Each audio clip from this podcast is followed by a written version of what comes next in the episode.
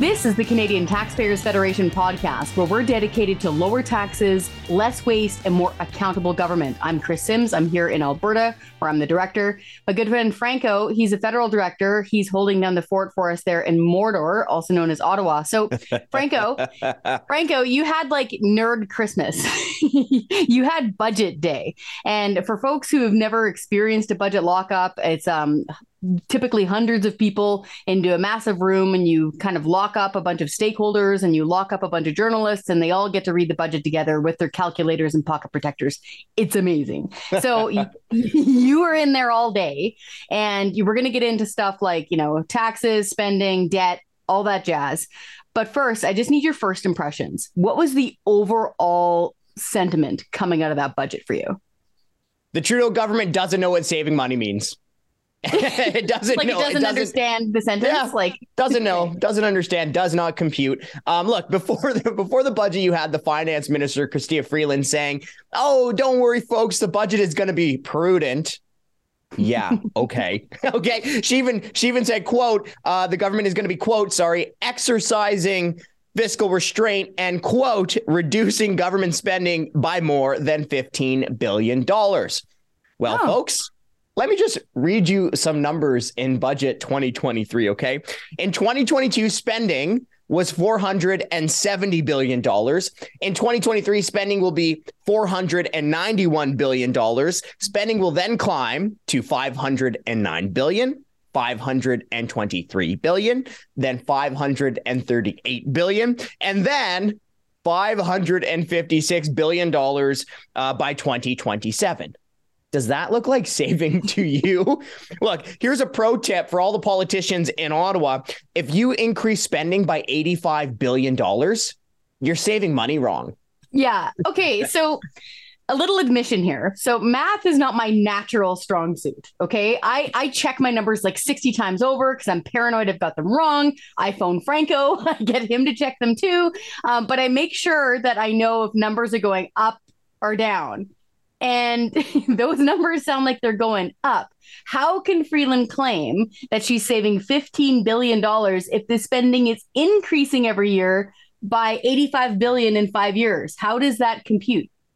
Well, in Ottawa, saving money doesn't mean what it means everywhere else. In Ottawa, saving money means, hey, I just got a new Lamborghini instead of buying that Rolls Royce. That's what saving. That's what saving money means here in Ottawa. Now, look, uh, Freeland in the budget said that the government will save money uh, on consultants, on travel, across department budgets, in crown corporations. You know, all that sounds lovely because we certainly do need to find savings there.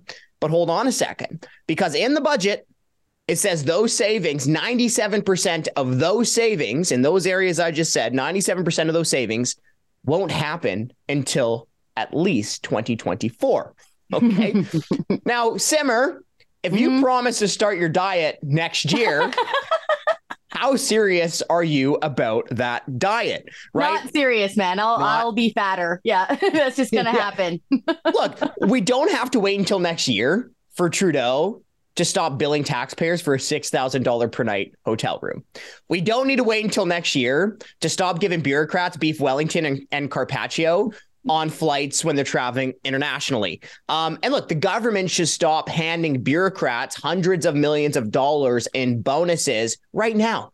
Doesn't have to wait until next year. So a couple things, folks. Remember the savings that they're promising, the vast majority of those savings that I outlined for you uh, aren't even going to be uh, taking place until at least 2024. But then also, the real point to remember is that overall spending is still going up by $85 billion between 2022 and 2027. So the government isn't really saving money.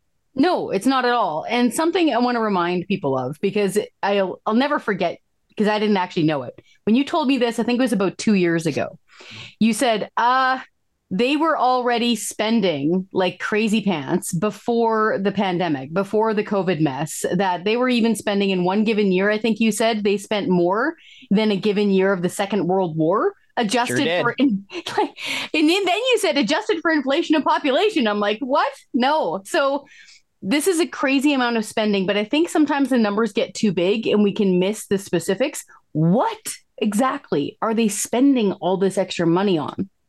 Well, the big thing is uh, corporate welfare. You know, okay. as I was reading through this budget, it, it, kind of reminded me of that like iconic Oprah moment. You know, like everyone in the audience, you get a car, you get a car, you get a car, you get a car, right? well, yeah, it's this is like a bad episode of the Oprah show. Instead of a, a car for every member in the audience, there is special taxpayer treatment for every business with green in its name. Okay, so oh. I was in that budget embargo, and uh, one of the reporters went to the mic to talk to one of the government officials who is there to to brief the stakeholders and the members of the media, and I couldn't believe it. I had to do a double take you know, like when you're at the bar with your buddy and he says something so outrageous that you have to like, like what, put down bro? your beer and time for you to go home. yeah. yeah, exactly. well, we had our time for you to go home moment in budget lockup when the bureaucrat there uh, estimated that some of the special taxpayer treatment, the tax credits for some of these uh, green industries, electricity generation, uh, things of that nature, the carbon capture stuff could total $80 billion over the decade. $80 billion in special taxpayer treatment for these different types of, uh, you know, businesses with green in their name essentially over the decade. But hold on a second, there is more corporate welfare. Um, the government is also putting taxpayers on the hook for $15 billion through uh, uh, in a corporate slush fund that they're dubbing the Canada Growth Fund. Now we don't have hmm. that much details of exactly what's going to be happening, but essentially you have these bureaucrats that couldn't balance the budget of a lemonade stand running around playing investment banker with our tax dollars and putting us on the hook for potentially 15 billion dollars. Now, in addition to that, we know that the government is spending a truckload of money giving it to Volkswagen but the government still won't tell Canadian taxpayers just how many billions of dollars it's ponying up for the very large car company. And remember, this is on top of of of many many years of corporate welfare, right? Uh, the twelve million dollars the government announced for Loblaw, right? The two hundred ninety sorry, the two hundred ninety five million dollars it announced for the Ford Motor Company, the three hundred and seventy two million dollars it announced for Bombardier, the around four hundred million dollars that it, it, announced for the Algoma Steel Company. So this is not the first time we've seen uh, massive amounts of corporate welfare, but some of these announcements in this budget 80 billion over a decade in special taxpayer treatment for almost every business with green in its name. $15 billion through that corporate slush fund known as the Canada Growth Fund, the how many billions of dollars for Volkswagen. Like, this is serious money we're talking about, folks. We really are. This blows my mind. I've been to a few speaking engagements here in Alberta the last couple of months, and I keep on telling people, like, exactly your numbers you're saying here on how much they're blowing. And then add to the fact we have unmoney right now. We are a trillion dollars in debt. So when they're saying we're spending this, we're spending that, like I even told folks, if you started counting to a trillion right now, it would take you 30,000 years to count to $1 trillion. That's how much debt we're in. So I'm almost scared to ask you this uh, because I think I know the answer. Are they ever going to balance the budget? Like for reals? Are they looking at the deficit? So here in Alberta, I'd like to believe them. Um, they've said they're taking the deficit, they're taking the debt very seriously. They balanced the budget last time. They're going to start paying down the debt really hard, um, very Ralph Klein style as far as their promises go. Federally, are they ever going to balance this budget? Like, when is that going to happen? Any hope that this government will or can balance yeah. the budget has vanished it's vanished. I mean, this government has given taxpayers every single reason to believe it will never balance the budget. Um, look, uh, the deficit in 2023 is expected to be about $40 billion. Now, if that sounds huge, it's because it is huge. And what's so crazy about this is that about five months ago, Freeland announced her mid year budget update, and the deficit is somehow $10 billion more projected than what she said it was going to be like five months ago. So like mm-hmm. how does that how does that even happen, right? And the best that this government is willing to do is essentially say, well, we'll bring the deficit down to 14 billion dollars by 2027. Now, here's what's so crazy about that. I mean, number one, really, that's the best you can do is bring the mm-hmm. deficit down to $14 billion. Like, that's crazy. But number two, I mentioned that budget update only five or so months ago. They were forecasting a $4.5 billion surplus in 2027 Now they think they're going to have a $14 billion deficit. In Isn't 20- that the difference between like $18 billion? They're off by 18? I don't even know. Like it's it's it's almost difficult to even comprehend. It reminds me of the famous Anchorman quote where he comes home and he's like, "What?" Talks to his dog. You ate the whole block of cheese. You know, I'm not even mad. I'm impressed. Well, I am mad, and it's impressive how good they are at wasting our money. But look, I think it could even be wishful thinking that they might even get down to $14 billion because this government has proven time and again that it, it, it's never met a budget target that it can't miss, right? Remember back in 2015, Trudeau said, you know, he'd run a few modest deficits. Little itty bitty deficits, I think is what then Prime Minister just, Harper said. Little itty bitty. Yeah. And then eventually balance the budget, what, in 2019? Well, he was on, he was set to miss that promise by $20 billion even before the pandemic. So, look, uh, like I said, I think taxpayers have every reason to believe that this government will never balance the budget. Yeah, that was before the pandemic. He was missing this boat, folks, because uh, I remember distinctly chasing him around with Fibber. So we have a mascot that might look a lot like an Italian fairy tale about a boy who's a puppet and his nose grows really long when he doesn't tell the truth. And we just went to his events and took pictures with Fibber because if you don't keep your promises here in Taxpayers Federation land, you get a visit from Fibber. Now, this it's hard not to get despondent and depressed over these numbers, but I think we really need to hammer them out. We mentioned the debt a little bit earlier. Can you explain exactly how much debt we're in? Like if we had the if I had the debt clock parked out front here in Lethbridge and fired it up, what would the number say? And what do the interest payments on that credit card look like? Well, we're actually more than a trillion dollars in debt now. Uh, we're, we're it's going to be about uh, a little bit over 1.2 trillion by the end of the year is is what they're projecting. So, can you hear that, Chris? Can you hear that sound? It's yeah. uh, it's it's a baby crying because she's born today and she's already on the hook for about $30,000 in federal government debt. And you know, we I make a joke there because if you're not laughing, you're crying mm-hmm. because look, a lot of people want to leave their kids, everyone wants to leave their kids or grandkids with a better financial future. Uh, but the government in Ottawa is making that very difficult, right? If you're born today, you're on the hook for $30,000 in federal government debt alone. Now, I said that the debt is it looks like it'll be 1.2 trillion dollars plus by the end of this year. When Prime Minister Justin Trudeau first took power, the debt was about 616 billion.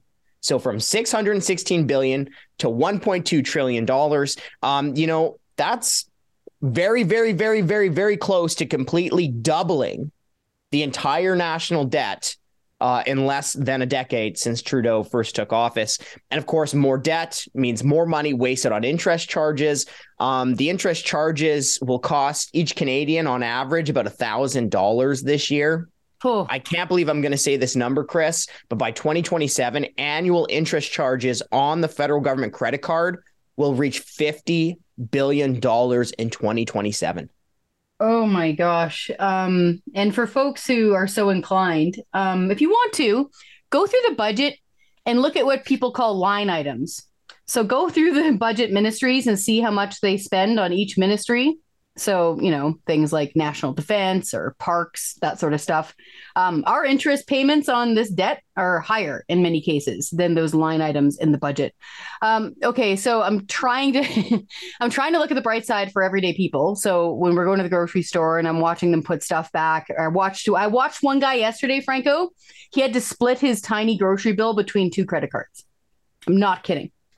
Um, I'm hearing a lot about GST rebates can you go into that a little bit? Are we happy to hear about that? To me, if I just think about it, it sounds like you're getting like a tax break. Can you explain it a bit? Well, the government has been touting these grocery rebates. They're essentially GST rebates. And, and, the government is, I guess, by default, acknowledging, hey, surprise, surprise, when you give some people some of their money back, it's uh, it's a good thing.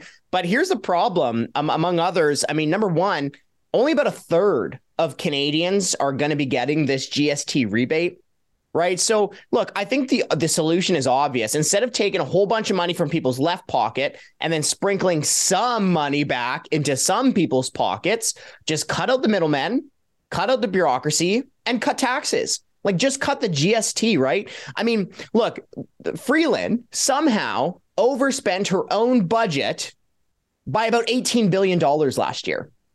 Why, why is that significant? Well, each point, each percentage point of a GST brings in about $9 billion for the government. Whoa. Okay. Which means that you could just cut the GST by two points for everyone from five to 3% if Freeland had just stayed on her own budgeted spending, but she didn't do that. And not just that, right? Like, let's even, it's not even that this re- relief isn't isn't good enough per se, right? But it's that the government is actually increasing taxes, making yeah. life more expensive. Yeah. We we saw about twelve billion dollars of new attack of new taxes in the budget. You you got things like um, a minimum tax on high earners, uh, tax on share buybacks, tax on dividends uh, received by financial institutions. But the big problem with all of that is that you, all you hear really from this government is raising taxes. We're not mm-hmm. hearing about tax relief, and then you get middle class Canadians, everyday Canadians who are getting hammered uh, with the actual tax hikes like the carbon tax, where the carbon tax will cost the average family this year up to $710, even after the rebates. And you know the government is talking about this G- this grocery rebate, but when the carbon tax makes it more expensive for farmers to dry grain to produce food, it costs more for families to buy the food. When the carbon tax drives up the cost for truckers to fuel up their big rigs, it drives up the cost for families to eventually buy that food once it's delivered to the store. Yeah, exactly. Uh, Franco, I really hope at some point these folks start listening um, because I'm just seeing there's such an increasing number of people who are hurting from this. Like I get calls now, I think once a week from people who are saying something like, you know what, I'm working, both of us are working, we still can't make it. i am actually considering using a food bank for the first time in my life. That's brutal to listen to that. And then to turn around and see this government constantly just blowing more and more money while hiking up taxes on nearly everything. Um, we got a breakthrough. Uh, thank you so much for the work on this. Thank you for going into the budget lockup, folks. Um, if you want to read uh, Franco's analysis of this budget, and I highly recommend you do because it'll make you mad and then maybe you'll get out there with 10 of your friends and door knock against the MP who's jacking up your taxes in your riding. Go to our show notes, uh, click on them there. And after that, go to our website, taxpayer.com, sign all the petitions that make you the angriest, and we can build our standing army. Thanks, Franco. My good friend and our federal director, Franco Terrazzano, went right into the lion's den. That's right. He gave a presentation to a committee on agriculture. About what? Franco getting into farming? No, no, no. Franco gave a massive presentation on how much the carbon tax hurts everyday Canadians to the folks at the Agriculture Committee. You got to listen to this and you have to stay tuned for the end of it because he starts taking questions from a Liberal MP and uh, things get spicy. Take a look. When you increase costs for farmers, Canadians pay more for groceries. When you increase costs for truckers, Canadians pay more for groceries. I'm Franco Terrazzano. I'm with the Canadian Taxpayers Federation, and I'm here on behalf of 235,000 Canadian taxpayers that want you to stop hiking the taxes that make it more expensive for farmers to make our food, for truckers to deliver our food, and for families to buy that food. There's an easy and quick way for the government to make food more affordable. Stop hiking taxes. But in less than two weeks, the government will raise the carbon tax for the fourth time since the beginning of the pandemic. The carbon tax will increase the price of gas by 14 cents per litre and the price of diesel by 17 cents per litre. Everything that gets delivered by truck will become more expensive, including your favorite kale salad. After the tax hike, federal carbon, fuel, and sales taxes will cost about 29 cents per litre of diesel. That means the big rig truck driver that delivers food to the store will pay about 260 bucks in federal taxes every fuel up. Uh, farmers say the carbon tax will cost them about $14,000 on average, and that was in 2019, according to the CFIB. And a higher carbon tax means it's more expensive for farmers to dry grain, and it means higher prices at the store. The carbon tax on propane and natural gas will cost farmers $1 billion through 2030. That's according to the Parliamentary Budget Officer. Let me read you a quote from Jeff Barlow, an Ontario corn, wheat, and soybean farmer. My competitors to the south of me in the United States do not pay that carbon tax, so now my cost goes up and I have no alternative. By penalizing me, there's nothing else that I can do but just be penalized. Less than a quarter of countries have a national carbon tax. That's according to the World Bank. Ottawa hiked taxes, while many of our peers and competitors cut taxes during the pandemic. 51 other national governments cut taxes. That includes more than half of G7 and G20 countries and includes two thirds of OECD countries. Australia, New Zealand, the Netherlands, Germany, South Korea, the United Kingdom, Italy, Israel, India, and Portugal are among those countries that cut fuel taxes. Ottawa is getting ready to impose a second carbon tax through fuel regulations this summer. British Columbia currently has a second carbon tax. It costs about 16 cents per litre of gas and 19 cents per litre of diesel. There are no rebates with the second carbon tax. The more you tax, the less money Canadians have to afford higher groceries. And if you think that you can raise taxes, skim some off the top, and still make people better off through rebates, then I have some Ocean View property in Regina to sell you. The carbon tax will cost the average family between $402 and $847 this year, even after the rebates. That's according to the PBO. That could be a couple weeks of groceries for a family four, but it's being taxed away. Lower and middle income Canadians, households currently experiencing energy poverty, such as single mothers, and seniors living on fixed income, will feel the most pain from the second carbon tax, and that's according to the government's own analysis. The higher carbon taxes are layered on top of higher payroll and higher alcohol taxes. 74% of Canadians say families pay too much tax, according to a recent Leger poll. Now, fortunately, you can provide relief for your constituents. You can help make life and groceries more affordable. At the very least, you must stop hiking taxes. Thank you. Uh, you were talking about the impact on, on, trucking and farmers and those types of things. When that carbon tax is tripled and uh, $150,000 of carbon tax for an average 5,000 acre farm, um, I know you can't definitively say what the impact would be, but uh, to your members, uh, how are they going to manage uh, those additional costs? And are they going to have to obviously pass that on to customers? That's a great question, and you know it's it's tough to say just how much pain that's really going to cost, right? Um, but look, everyone knows that farmers aren't just pools of cash that can continue to pay higher taxes after higher taxes after higher taxes. So really, only two things can happen. At least some of the costs make their way to the till, and hurt families who are struggling to afford the jug of milk or the ground or the ground beef, um, or supply goes down. And what happens when we reduce Canadian supply?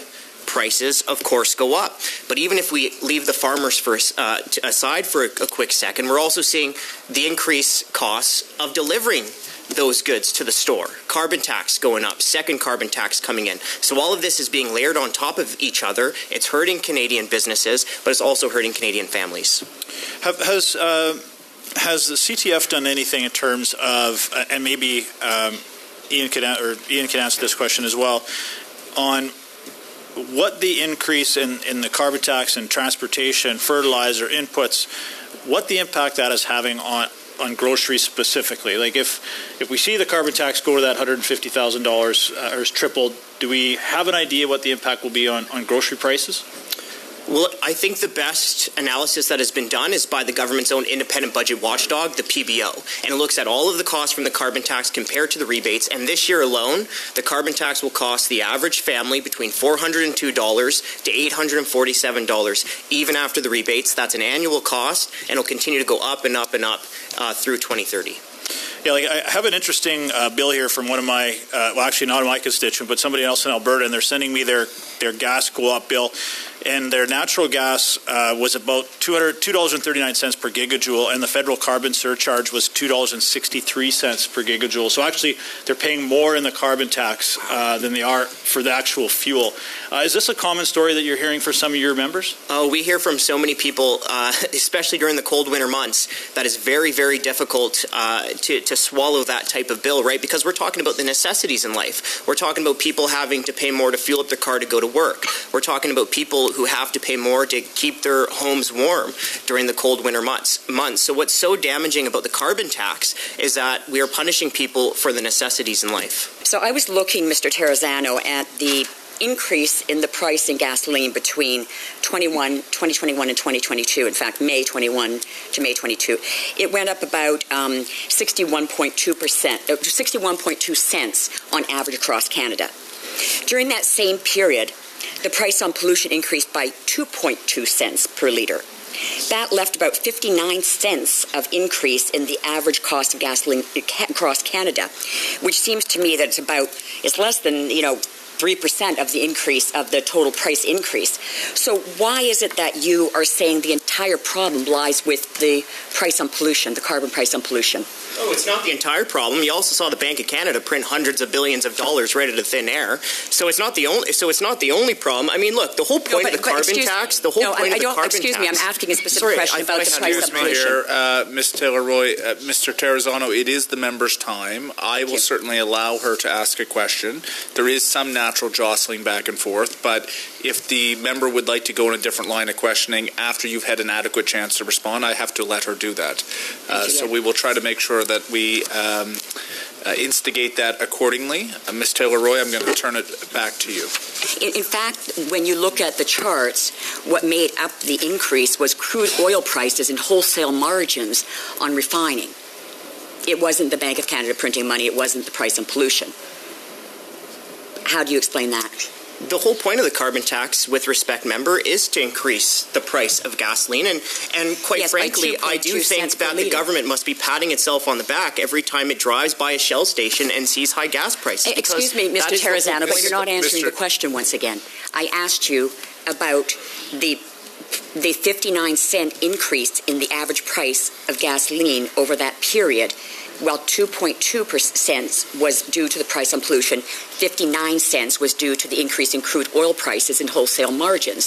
So why aren't you focusing on that issue when you're talking about the increase in prices?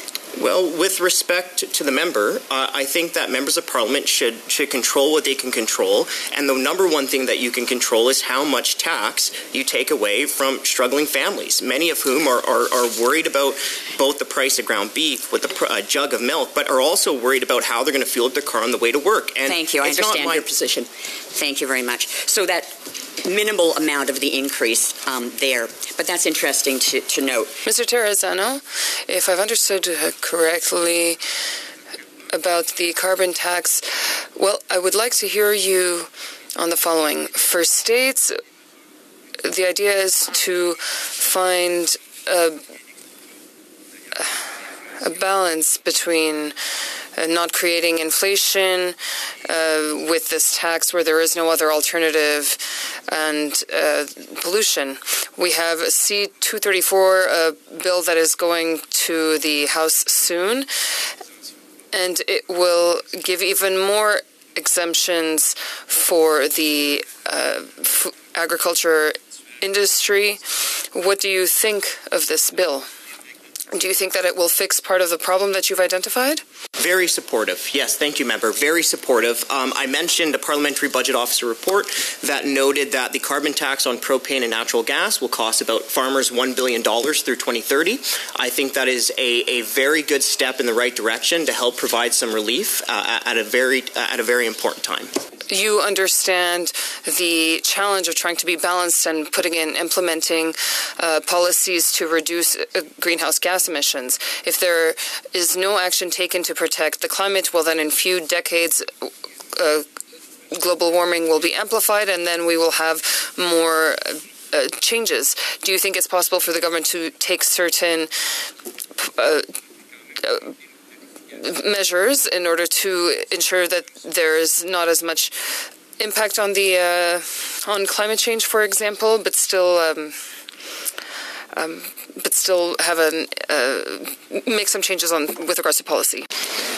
Well, thank you for the question. So I, I, understand that everyone in this room uh, really cares about the environment, and uh, including our panel members who are not in this room. We heard the Saskatchewan panel member who represents the ag industry there talk about how farmers really care about the environment and how they want to continue to innovate and invest in technology to help the environment but I just don't think hammering farmers with thousands of dollars of higher taxes is really a good way to help the environment. I, I also heard if I, you know, if we take more money away from farmers who are just trying to survive and put food on our table, then they have less money to reinvest in their operations and new capital.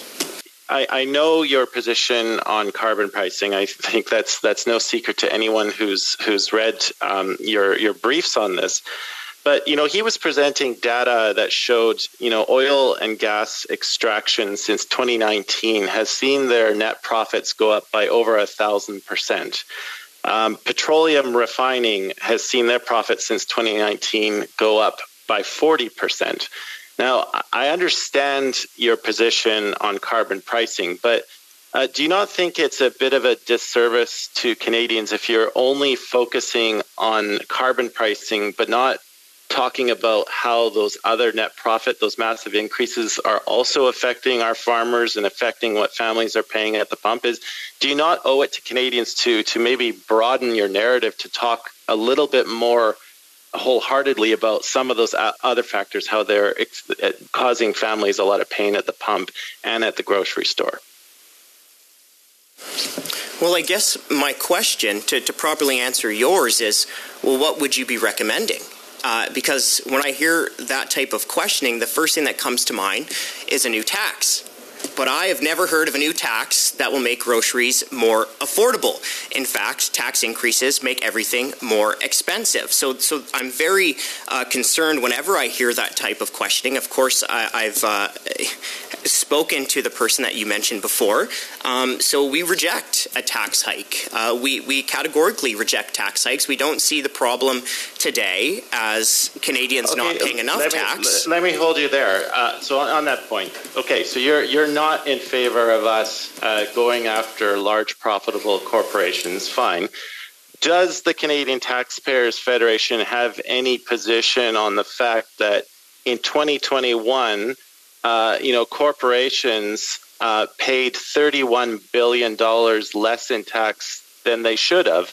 And do you not have any opinion on how that gap in revenue is passed down to working families, forcing them to shoulder more of the burden? Well, to that, I would answer uh, the number one thing you have to stop doing is stop handing big corporations big buckets of cash, right? Stop the corporate welfare because what we have seen, eh, unfortunately, especially throughout the pandemic, taxes raised on families who can't afford it, who may have lost their job, took pay cuts, maybe even lost their small business. Now you have families who are struggling to afford the price of groceries, and we continue to see taxes go up and more announcements of the government handing buckets of cash to big corporations. We are categorically against that corporate corporate welfare. Yeah, no, I corporate welfare. I'm glad that we can uh, agree on that point. I I, I, I think. Um, that's a good point to, to end this line of questioning on, so I appreciate that. With regards to the tax or the carbon tax and C234, Mr. Terrazzano, you support this bill. We've been told especially for Quebec, that it wasn't applicable. On the contrary, I do think that there is a direct impact because we already have a taxation system in Quebec, but when we add products like propane or natural gas, there is an overtax that is added. Do you think that Quebec will lose because they will be doubly taxed? Support the piece of legislation that would remove the carbon tax on uh, on farm propane and natural gas. Uh, specifically about your, your question to Quebec, I'm, I'm not sure I have a great answer for you today, but I'm happy uh, for us to follow up and, and to discuss that. I do know that the fuel taxes in Quebec are, are particularly harmful, though. I'm here with our investigative journalist, Mr. Ryan Thorpe. Ryan, the mystery is finally solved of who it was in the government who stayed in that fancy, luxurious, $6,000 per night hotel room during the Queen's funeral in London, England last fall. Why don't you update our supporters on what we know now? Yeah, for sure, Franco. So I got to admit, I think deep down, most Canadians kind of already knew the truth on this one. And the answer is that it was Prime Minister Justin Trudeau. He's the one who stayed in the River Suite, the $6,000 per night hotel room at the surprise. Corinthia Hotel. Yes, surprise, surprise. And it took Trudeau until March 23rd to fess up. And the only reason he told the truth on this is because the CTF, the Canadian Taxpayers Federation, filed a legal challenge to force the government to be honest with Canadians. And knowing he was going to lose, Trudeau tried to bury the story in a bad news dump when US President Joe Biden came to Ottawa late last month. So now that the government's attempt to hide the truth from Canadians has failed, we can report that Justin Trudeau billed taxpayers for a five night stay in the $6,000 a night luxury suite that features a marble bathroom and butler service. And all told, it cost Canadian taxpayers more than $30,000. Yeah, I mean, you never had to be Sherlock Holmes to figure out this mystery, right? Especially when the Governor General Mary Simon was like, "No, wasn't me, folks. Ease up. Wasn't me." It was pretty clear who it was. But here's the thing, right? This happened last fall. It took them all the way until March to finally come clean with taxpayers. And the reason he did, as Ryan said, is because the CTF launched a legal challenge. And we were able to do that because of our supporters, you listening to this, who took action, who were not going to let these bureaucrats off the hook, who were trying to withhold information from you. So, Ryan, why don't you kind of like go back through the nitty gritty of what really happened of the CTF's legal challenge that forced Trudeau to come clean with taxpayers? For sure, yeah. So as you mentioned, this began last fall when Canada sent a delegation to Queen Elizabeth II's state funeral in London, and that was in September. So soon after, the Toronto Sun uh, did some great digging on this, and they broke the news that the trip had cost taxpayers about $400,000 in hotel costs alone, and that included this five night stay in the River Suite. But the government and the prime minister's office refused to say who it was that had billed taxpayers for this. And political staffers in Foreign Affairs Minister Melanie Joly's office even went so far as to instruct bureaucrats not to respond to media requests. So that's why the CTF filed an access to information request seeking the truth. Uh, but before releasing the records to us, the government redacted Trudeau's name. So the CTF then filed a complaint with the Office of the Information Commissioner and launched a legal challenge seeking to compel the government to be honest with Canadians. And I think what happened here is obvious. Trudeau and the government knew the CTF wasn't going to go away and that ultimately they didn't have a leg to stand on uh, in court. So they leaked the answer to the press on March 23rd, just as Biden came to town. And, uh, you know, as a former Canadian newspaper reporter, I can tell you that this is what we call a bad news dump. And this, this was a textbook example of it. Um, so Trudeau hoped that having Biden in town would distract from the fact that he billed Canadian taxpayers, you know, many of whom are struggling just to keep their heads above water right now. He billed them tens of thousands of dollars for a luxury hotel suite like everyone listening, I really need to stress like just how important it was for our supporters to take action because the government was trying to violate a very important principle of transparency. And that principle is look, if you spend our money, you're using taxpayers' money. You have to come clean with taxpayers on how it was spent. They're trying to avoid this clear principle of transparency. Bureaucrats were trying to with, withhold information, bend the rules, and our CTF supporters took action. We launched that legal challenge, and Trudeau knew he was going to lose in court eventually. So he had to leak the story, he had to get it out there. So he tried to bury it, but it was all because of our CTF supporters taking action. Now, Ryan, you know, the, the latest uh, claim of the day from the Trudeau government, from the prime minister's office is well, uh, $6,000 per night in a hotel room. We had to spend that money uh, because security costs. what do you say about that? Yeah, so this is this is the latest line from the PMO um, that has been taking to try and defend itself. But I've got to be honest, it, that argument doesn't really pass scrutiny. Um, so there's a couple of things here. First things, six thousand dollars a night is is quite expensive for a hotel. And I can guarantee you that most Canadian taxpayers have never stayed anywhere that fancy or that cost that much. Hold on, um, Ryan. Did you say quite expensive? is that not the understatement of the decade? Yeah, I might have undersold that one a little bit. It's very expensive, and it's worth you know, it's worth pointing out that other members of the Canadian delegation, which includes Governor General Mary Simon, there was two past Governor Generals, four ex Prime Ministers, they were all put up, you know, at very classy but less costly digs.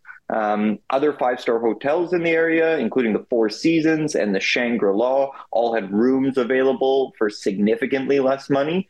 Um, so no one here is suggesting that the PM had to stay at the Motel Six out by the airport. There was there was other options. But now the PMO is blaming the RCMP and saying, um, you know, we needed multi rooms in the suite to address security concerns. And that's why they had to go with this $6,000 per night room. Uh, but the follow up question is obvious, right?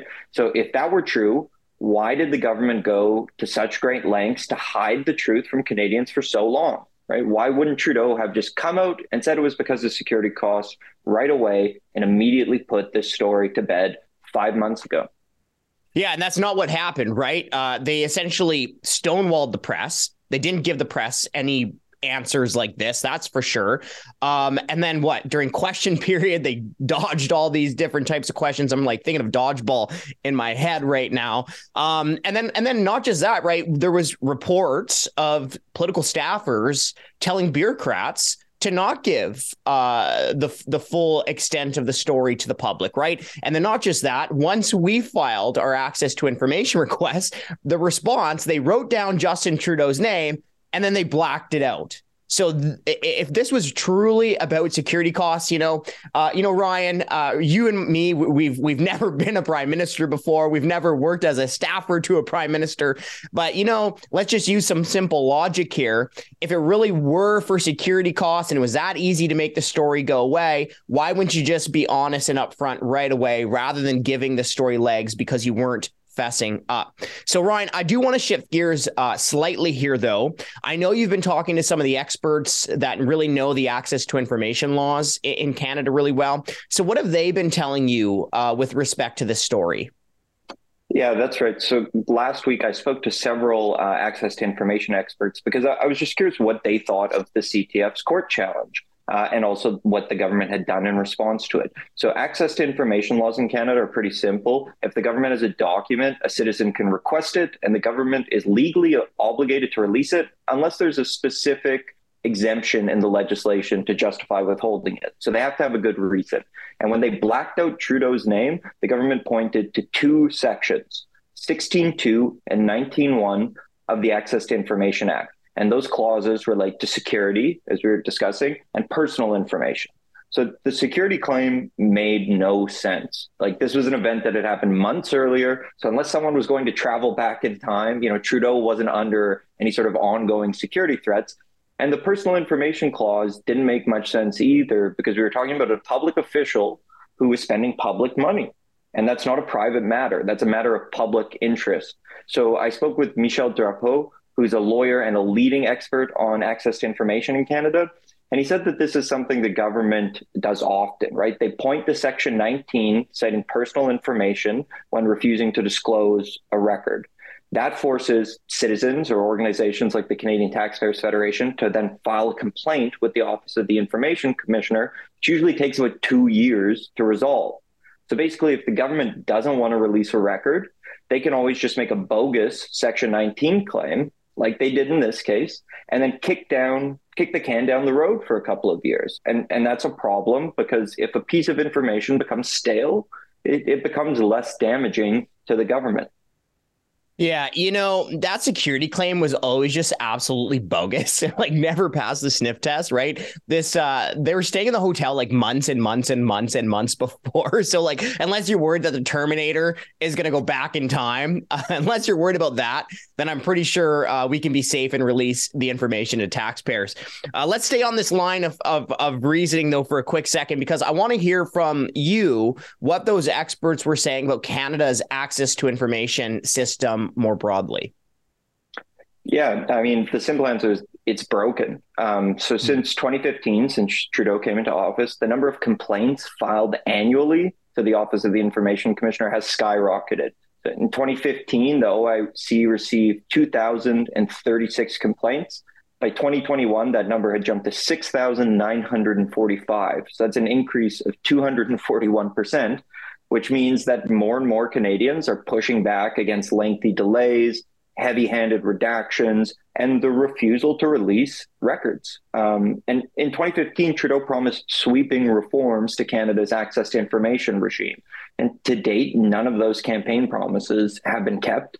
Uh, and when the government's long awaited multi year review of the access to information system finally wrapped up last fall, the final report contained not a single recommendation for reform, not even one. Um, and, and why does this matter? Because access to information is how groups like the CTF and, and citizens, Canadians more broadly, that's how we hold government accountable. It's how we get information on what the government is up to and how it's spending our money. And, and the fact that Canada's access to information system is broken benefits politicians and it, it hurts the public. And that's why, despite all of these promises uh, from Trudeau for various reforms, you know, there hasn't been. It's been little to nothing on that front.